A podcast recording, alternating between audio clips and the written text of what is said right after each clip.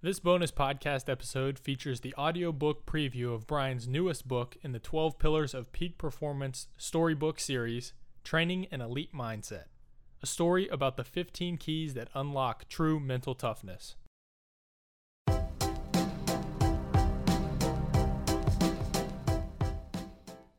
Training an Elite Mindset.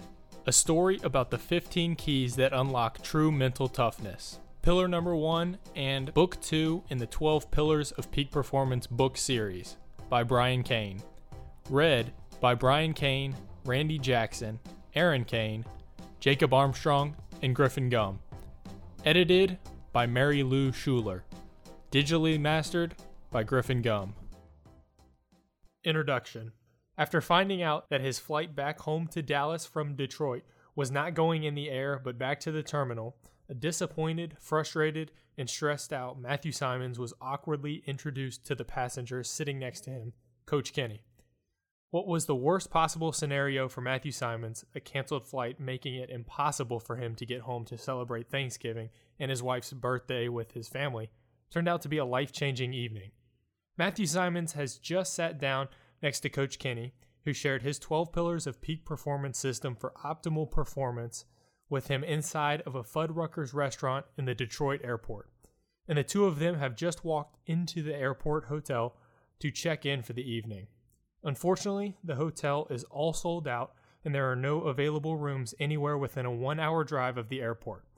As Matthew Simons receives this bad news from the woman at the hotel front desk, he turns around and Coach Kenny is nowhere to be seen. Alone, dejected, and not sure what move to make next, Matthew Simon stands at the front desk of the airport hotel with a critical decision to make. Chapter 1 The Airport Hotel Lobby. There I was, standing at the counter in the Detroit airport just before midnight, alone. I didn't know what I was going to do. All I knew was I needed to find a way to get home and start applying the 12 pillars of peak performance before it was too late. Do you know where the rental car facility is?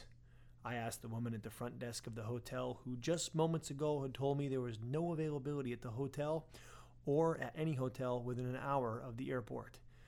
Now that Coach Kenny had disappeared, I was going to rent a car and start my drive back to Southlake, Texas, all 17 and a half hours worth. I also thought it was weird that he would just disappear like that. Sir, we have called over to the rental car facility as well, and they are all sold out. They are working on getting some cars here from Chicago. With tomorrow being Thanksgiving and the big football game and marathon, they have told me that they don't think they will have any cars till Saturday at the earliest. The woman said with empathy in her voice. I am so sorry. I wish we could be more help to you. This has never happened before. Detroit has never been this busy. I was exhausted and alone.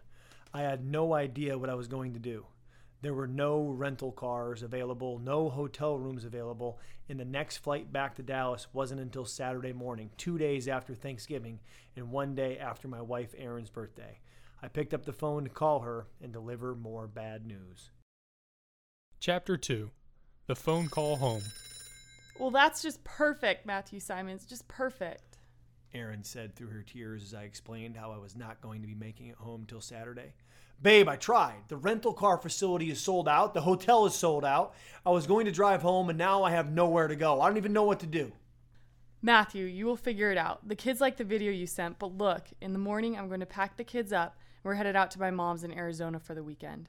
I took the weekend off from teaching yoga so that we could spend some time together as a family, and now you aren't even going to be here. I'm tired of this, Matthew Simons. Really tired of it.